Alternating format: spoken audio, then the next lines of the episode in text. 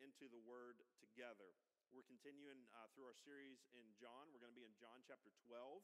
If you have a Bible, please turn there. If you, even if you have a Bible app, please turn there. I think it's good to just be accustomed to opening your Bible either electronically or in print form and uh, getting just familiar with where things are at. So in John chapter 12, we're going to look today at verses 12 through 19.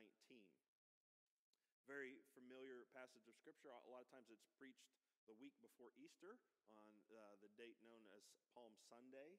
And, uh, but this is where it falls for us this time. So we're going to look at Jesus' triumphant entry starting in verse 12. I'll read.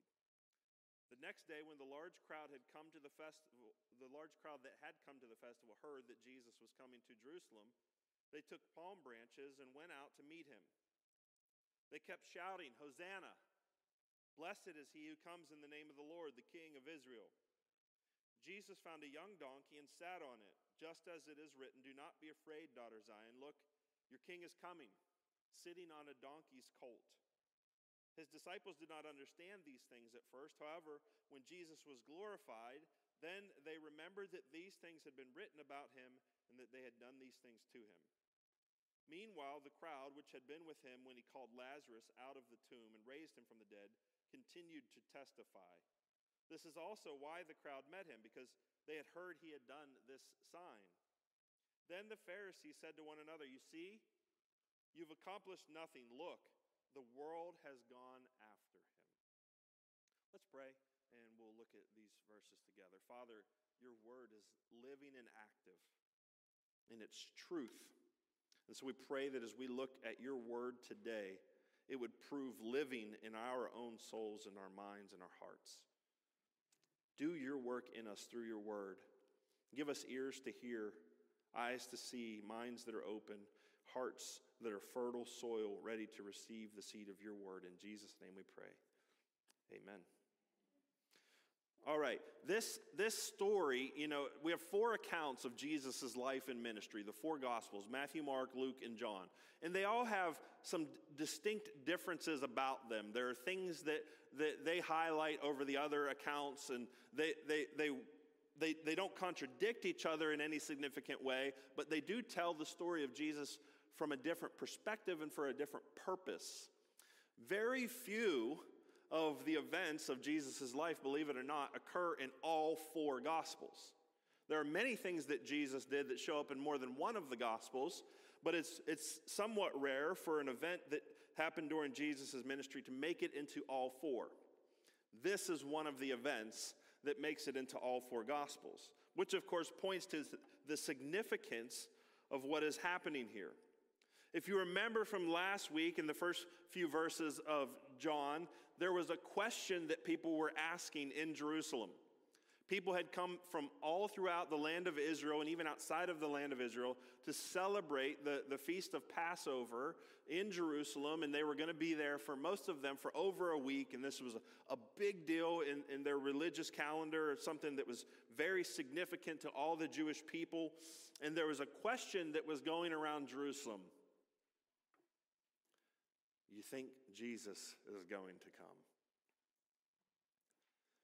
Prior to this happening, uh, Jesus had raised Lazarus from the dead, which proved to be the final straw for the Pharisees. The Pharisees are the religious leaders. So the religious leaders who are ruling from Jerusalem, they, this, they've had enough of Jesus. They've put a warrant out for his arrest. And they're going to put an end to this Jesus madness. And so, the question that the people are asking as they go around and prepare for the, the festival and the feast of Passover is Do you think Jesus is going to show up? Well, they get their answer in verse 12. When the large crowd that had come to the festival heard that Jesus was coming, imagine the scene. So, so uh, Jerusalem was and is a small city. It's not a huge city even today. Uh, the, the old city part of the city, which remains, is, is, is fairly small. But during these times of year when the Jews would gather together for their feasts, it would, the, the population of Jerusalem would swell to many times what it normally was. So there's people from, from all over the country, and they're staying in, in other people's homes. They're staying in any kind of guest houses that there might have been. They're, they're just filling up the city, and there's, there's people that aren't normally there that are just all over the place, and there's all of this commotion, and now they've heard that Jesus is indeed coming to Jerusalem. Now, the Jews have a mixed reception of Jesus and his ministry. Of course, the religious leaders, as we see here, were very against what he's doing. He's pulling people away from their teaching, he's pulling people away from their leadership to his leadership. He's gathering people. People are becoming devoted to him. People are becoming loyal to him. And now that he's raised Lazarus from the dead, they have no fear whatsoever. I mean, what is there to be afraid of? If Jesus has the power to raise people from the dead, then what is there to be afraid of? And so I want to look at the mixed response of the Jews as Jesus enters into Jerusalem for this final week of his life. The first thing you'll see on your handout is the crowd. The crowd tried to define him. How are people going to respond to Jesus as he enters into Jerusalem? Well, the crowd tries to define him. It says the next day, this is verse 12, when the large crowd had come to the festival, from the, messed this up the first time I read it too. When the large crowd that had come to the festival heard that Jesus was coming to Jerusalem, they took palm branches. Everybody asked the question, why palm branches? Well, I think one, they were readily available. it was something that you could get your hands on. And they, this had become a bit of a tradition among the Jewish people that in celebration they would wave palm branches. There's historical examples of this. One of the, not to get too far into the history, but you have to understand that the Jewish people had not really been in control of their own land uh, for the last several hundred years, other than for a very brief period of time, uh, about a century and a half before Jesus, when there was a bit of a revolt and there was a revolt among the Jewish people, and they, they sort of regained authority and control of the land, and they celebrated with palm branches. So that had become a thing. It was, it was a way that they would celebrate the significance of what was happening. They took palm branches and went out to meet him. They kept shouting, Hosanna! Blessed is he who comes in the name of the Lord, the King of Israel. Hosanna is, is a plea, it's a it's a, it's a cry out. It means save us, rescue us. Rescue us from what? The authority and the control of the Roman Empire. Again, they are, they are, the Israelites had been promised this land. This was their land, and yet they did not have control of it. Ever since the, the end of the Old Testament period, where we see the accounts of, of foreign nations coming in and taking over Israel, taking over their land, and dragging the Jewish people into exile. And it was one nation after another. These nations just keep conquering each other. And, but at, at, at the receiving end of that is the Israelite people, the Jewish people. They've been promised this land by God. They received it and they, they lived in control of that land under some of their kings, especially, particularly Saul and David and Solomon, and then things started to go a little bit bad from there. But now they're, they're here, they're, they're under this somewhat, uh, I mean, maybe somewhat too, too polite, too mild, this somewhat oppressive Roman regime. Imagine, I mean, we, I, I, think with everything going on in the world, probably most of us have thought about this and what it would be like. And, you know, imagine if America was taken over by one of the other significant countries of the world. Not to say that any of these groups of people are particularly bad, but imagine if the Russians took over America and our land, and we now lived under Russian government, or the Chinese, or, or, or some other country or, or government took over America, and we had to live according to how they said we had to live. And now we have to pay taxes to them, and, and we have to adopt certain customs. This is a huge problem. It is the the biggest problem, politically speaking, for the Jewish people. That they are not an independent, sovereign nation. They are not free people. And for hundreds of years, this tension has been building. For hundreds of years, the frustration of that, of living that way, of having such great promises from God that this is their land, of living under somebody else's rule, it's coming to a boiling point. And there's tension in the city, there's tension in Jerusalem, there's tension among the people. About three years ago, I got to go to Israel and, visit Jerusalem and a lot of the other sites uh, in the land of Israel. And it just so happened that the trip that we planned, we were there. Uh, I was in Jerusalem. It was just days after uh, President Trump had moved the U.S. Embassy into Jerusalem. Uh, for, for decades, the, the U.S. has been promising to acknowledge that Jerusalem is the capital city of Israel, which is, has huge political significance. It, it set off a, a political wildfire whenever President Trump actually followed through on the promise that we had made decades ago that president after president after president had been delaying the execution of, and we actually moved our, our embassy in Israel into Jerusalem. And this had incredible significance for the Jewish people, but it, but it also had incredible significance for those who oppose the Jewish occupation of the land of Israel particularly like every neighboring country and the Palestinians that live within Israel. It was a big, big political deal. And so there was, there was tension over that. There was literally people dying daily because of that, because there was these fights that were breaking out uh, between Israel and the Palestinians, and people were dying every day while we were there because of this, and yet the Jewish people were rejoicing. Uh, I was there with another pastor, and we, we literally had somebody come up and thank us for moving the embassy, and we're like, "Oh yeah, bless you," you know. It was, we were really, really trying to get that done for you, you know. but it was a big deal to them. And so there's, but it, it, it caused a lot of tension. On top of that, we were there on, on the Sabbath begins at sundown on Friday night. And that's a big deal in Israel.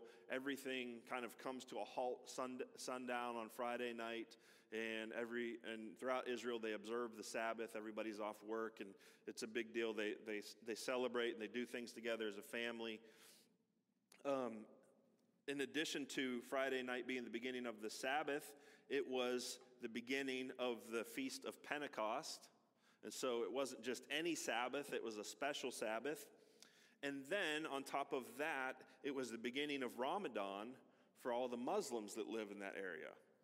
I mean, there was a lot coming together.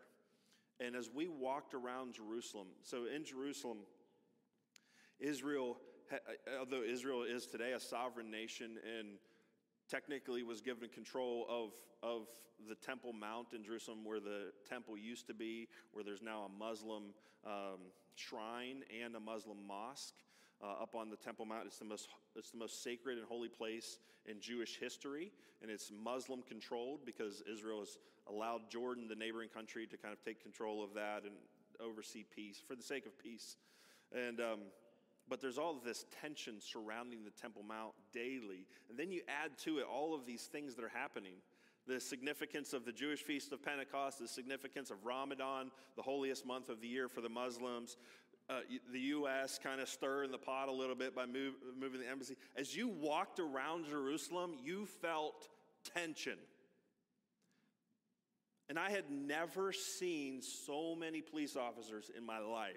You couldn't take five steps without running into a police officer. Because of all of this, I mean, Israel's not dumb. They know how to do security, and they do security very well. Is there a significant act of violence around the Temple Mount, mainly because the overwhelming presence of police there. And he, there are often uh, attacks on Jewish people from Muslim people there, but it usually ends very quickly because of the police presence that's there. But as I, as I experienced that, as I experienced the tension of all of these political things happening and all of these religious things happening, I think about what was going on 2,000 years before this. So here's Israel, desperate for a Savior, desperate for a Messiah desperate to see God fulfill his promises. For, for hundreds of years, the prophets had been prophesying that God was going to send them a new king, a conquering king, one who would disperse their enemies, one who would give them the land back, one who would bring about the fulfillment of all of God's promises to them. And now, for the past couple years, there's been this guy, Jesus it began as, as really a nobody from Nazareth. Everybody thought, oh, what good, what good thing could ever come from Nazareth, right? Remember when they said that? But he's been healing people. He's been teaching with authority. And now, just, just, just prior to this day, he actually, there's stories that this guy actually raised somebody from the dead. And not just somebody, but Lazarus, uh, somebody that they knew. They knew Lazarus, they knew his sisters, and, and they, had, they had no reason to think they would have made this up. And so there's this commotion. And so before Jesus shows up, the question is Do you think Jesus is coming this week? You think he'll show up? The Pharisees, I heard if the Pharisees find him, they're going to kill him. You think he'll come? And people were saying, no, no, there's no way he's going to come. And other people were probably saying, yeah, I'll bet he's coming. I bet this is it. And so when they hear that he's coming, the crowd goes out to him with palm branches in hand, and they keep shouting, Hosanna, Hosanna, save us, save us. Blessed is he who comes in the name of the Lord, the King of Israel. Can you, can you feel the climate that Jesus is walking into?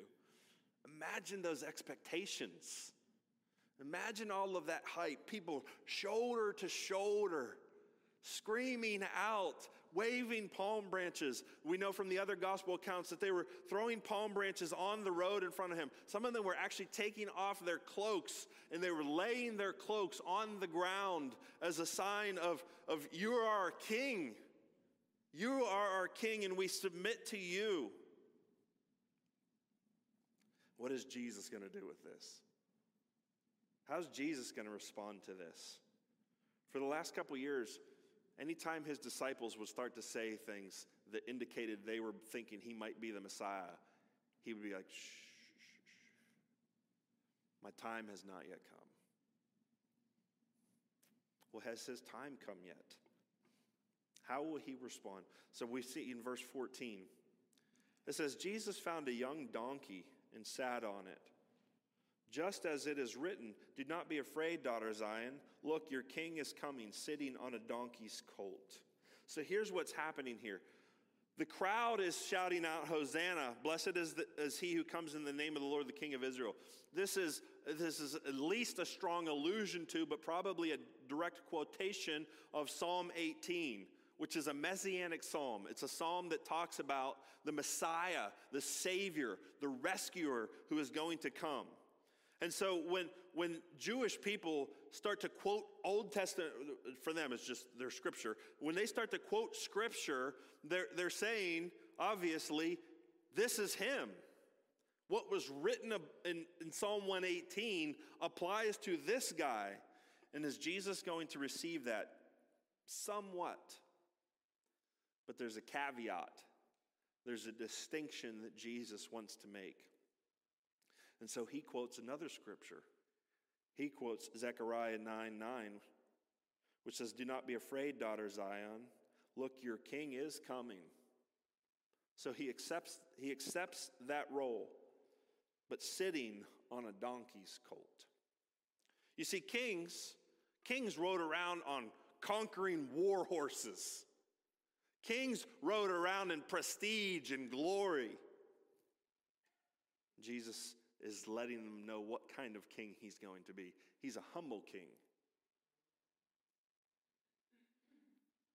He's coming as king, but he's not necessarily coming to conquer their political enemies. He's correcting them gently. He's correcting them. He's pointing them to something that is extremely mysterious to them at this point. You see, they wanted a political king. They wanted somebody who was going to come in and overthrow Roman rule in Jerusalem and beyond. They wanted someone to deliver them from their political enemies. Jesus makes it clear that he's not coming to conquer, because who conquers on a donkey? He's coming to save. He's coming humbly.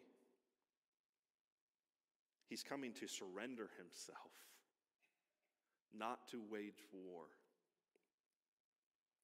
That will become the most important part of Jesus' earthly ministry. And nobody knows it right now. This will be the most. Jesus has a decision to make at this point. Now, it's a decision he's already made. He, he, he decisively lived that he was going to accomplish the Father's will, not his own, right? So it's a decision he's already made, but, but he could have gathered the people. They've done this before historically. There have been good there have been political leaders that have come in and, and led a revolt, and they've had some success with that in the past. Jesus could have done that. We know that he has men right beside him who are ready to die. Peter will prove this in the Garden of Gethsemane. When they come to arrest Jesus, what does Peter do? He takes out his sword. He's ready to fight. He's re- and, and he's, he's ready to die. He's outnumbered in that moment. Jesus could have capitalized on that. What's he tell Peter to do? He says, Put your sword away. And in a sense, that's what he's telling all of the Jewish people as he rides in on a donkey. Your king is here. Put your swords away. Something that would make no sense to them whatsoever. So the crowd tries to define him. They try to, they try to force him. I, and I think largely, probably out, well, I don't, I'm not even going to try to judge their motives. Good or bad, this is what they wanted him to be. And you can understand why. This is what they had been expecting. This is what they were taught was going to come. The crowd tried to define him. The next thing on the handout, the disciples didn't understand him.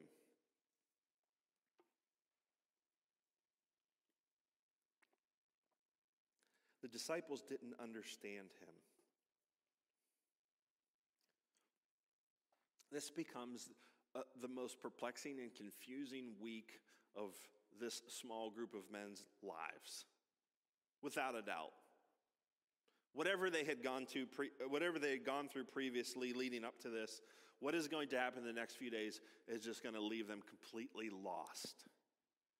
They don't understand what Jesus is doing.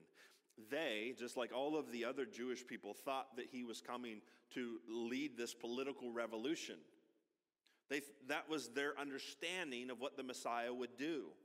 In, in a sense, that, that does partially come to pass, in a sense that, that is still to happen for them.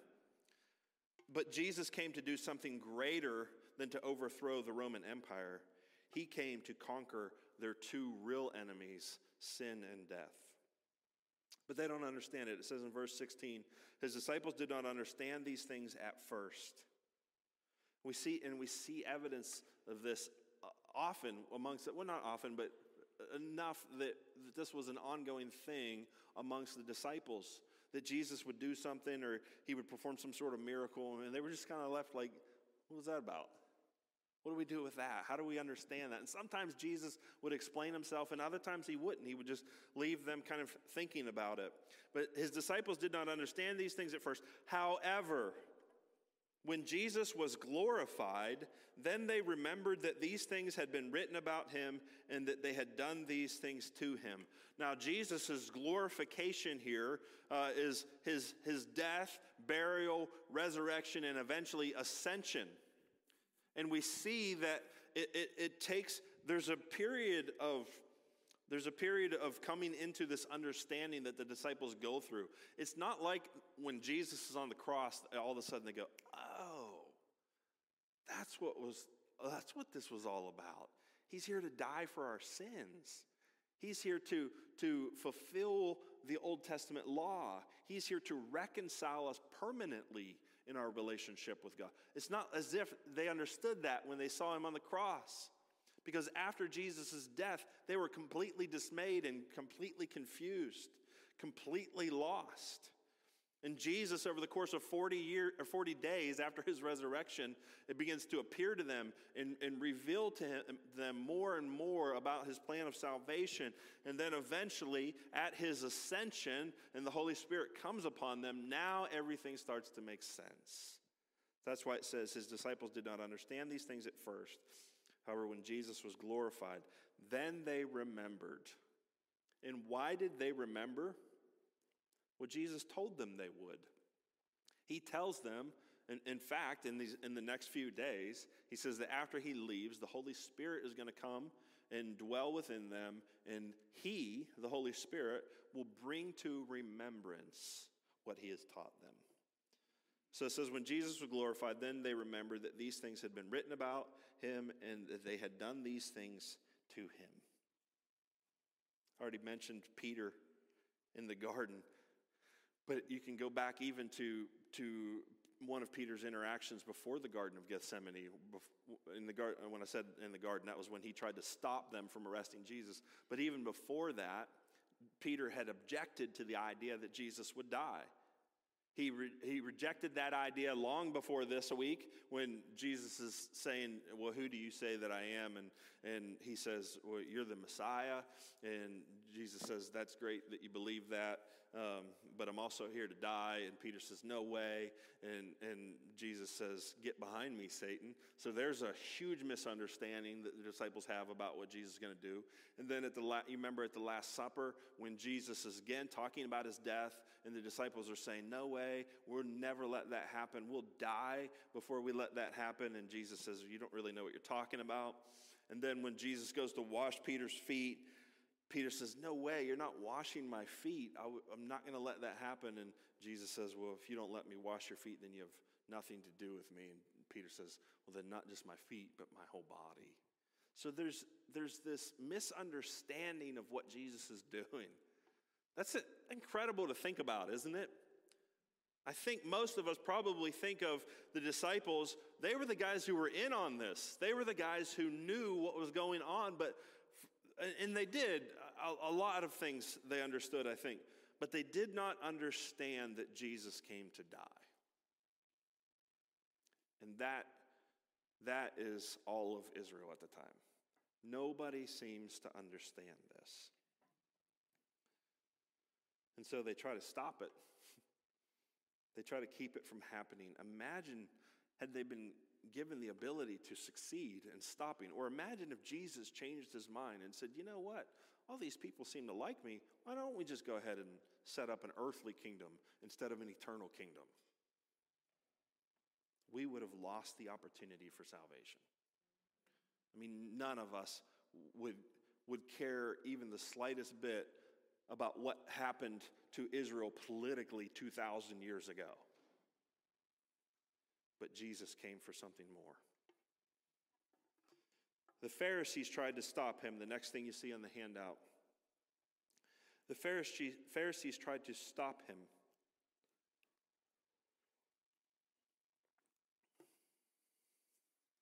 The crowd tried to define him. The disciples didn't understand him.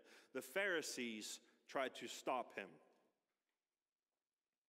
The greatest opposition to to, to Jesus doesn't come from the disciples, doesn't come from the crowd.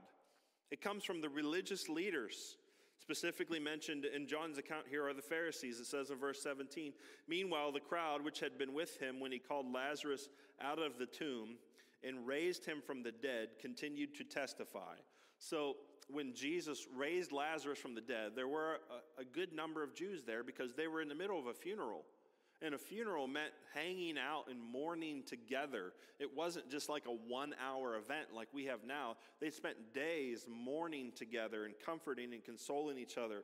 And because this was just outside of Jerusalem, many of the people that were gathered at that funeral would have been people who lived within, lived inside of Jerusalem and, and, were there for the festival now, and many of them would have been uh, those who live not far from Jerusalem are there from the festival now. So there's all these amongst this huge crowd in Jerusalem are people who actually saw Jesus raise Lazarus from the dead. And so, as people are, are whispering and the rumors are spreading, there are people who are like, No, I was there. I saw it happen. Lazarus was dead. They, they, they opened up that grave and it stunk. And Jesus said, Lazarus, come out. So those folks, they continued to testify against the wishes of the Jewish leaders, against um, what would have been legally correct at that time. They were testifying to, to what Jesus had done. Verse 18 this is also why the crowd met him, because they had heard he had done this sign. Then the Pharisees said to one another, You see, you've accomplished nothing. The world has gone after him. How to handle Jesus has been the topic of discussion for the Pharisees. Really, it's been the topic of discussion as far as we know for the past few months, but for the past couple of years, what, the, every, everybody's saying, well, what do we do? I mean, the Pharisees had an important position. They were leaders amongst the Jews. And as leaders amongst the Jews, they were responsible for the people and for protecting the people, though seems as though more often than not they, they took advantage of the people, which seems to be what happens with political and uh, political leaders. But they were responsible for what's going on in a sense. And they had, they had tried different approaches. In fact, they had even tried to arrest him once before, but he got away. And there was people that said, what do we do? Do we just get rid of this guy? Do we kill him? And there were people who objected to that idea. No, don't kill him. If he's from, if he's from God, it'll, it, then it needs to happen. And if he's not from God, it'll go away. And so there was people that sort of took the passive approach. And now they're blaming each other. You see, you've accomplished nothing. Look, the world has gone after him. Imagine the, the instability they must have felt. Here, all of their people, the Jewish people, are gathering together to celebrate uh, the, the feast of, of Pentecost. But in the midst of that, they can feel the power slipping from their hands. They can feel the people shifting a, a different direction. The people are stirred up. They're, they're going out to Jesus. Jesus is disrupting their order. He must be stopped. It's to the point now where they, they've come to the conclusion that whatever it takes, whatever it means for everything else that we're dealing with right now, whatever, whatever the cost, Jesus must be stopped, or this whole thing is going to come apart. But Jesus could not be stopped. The last thing on your handout. But Jesus could not be stopped. He is the unstoppable King. The crowd could not define him. He is self defining. He is who he is. He cannot be changed. He cannot be swayed. He cannot be convinced into being something else. He defines who he is. And he is who he is. The disciples don't understand him. He doesn't need them to. That he actually uses their misunderstanding to, to accomplish his will, to get to where he wants to be, and the Jews certainly cannot stop him.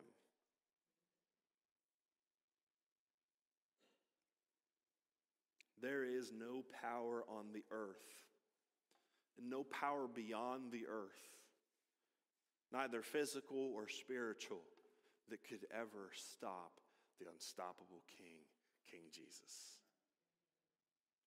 That's who he is. That's who we follow. That's who we worship. Luke 9 51, in one of the other accounts of Jesus' life, it says in verse 51 of Luke 9, when the days were coming to a close for him to be taken up. In other words, as he gets to the point where it's time to go to Jerusalem to suffer and to die, to be crucified for the sins of the world, so that people might be reconciled to God, so that our sins might be forgiven through his sacrifice, when, and that he may not stay dead, but he will rise from the grave and 40 days later ascend into glory. When the days were coming, those days, for him to be taken up, he determined to journey to Jerusalem. A lot of translations say he set his face toward Jerusalem. The, the, the original language here is meant to convey a firm, unshakable resolve to go to Jerusalem. He would not be stopped. He would not be redefined. He would not be discouraged from doing what God placed him here to do to die for your sins, to make a way for man to come to God in peace. Because Jesus refused to give in to the crowd, and because he would not let the suffering ahead of him deter him, you and I can be saved and gain eternal life in Him. Isn't that amazing? Isn't it good news that Jesus wouldn't be stopped? Isn't it good news that man cannot define who Jesus is?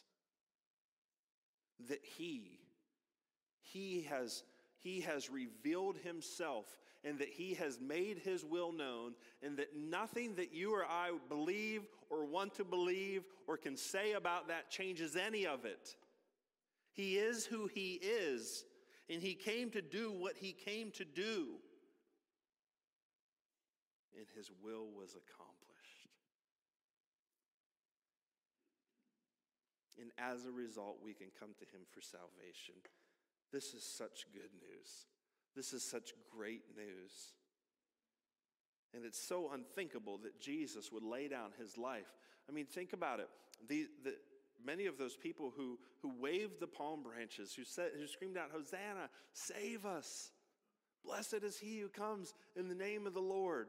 Just a few days later, would be a part of the crowd that after Jesus' arrest and as they were going through all the political motions of carrying out this execution, and, and they, they brought out um, an insurrectionist. They brought out a, a, career criminal, somebody who, had, who was arrested and, and probably deserved to die. And they stood him next to Jesus and they said, Which one do you want us to release to you? And they screamed out, Give us Barabbas. What should we do with Jesus? Crucify him.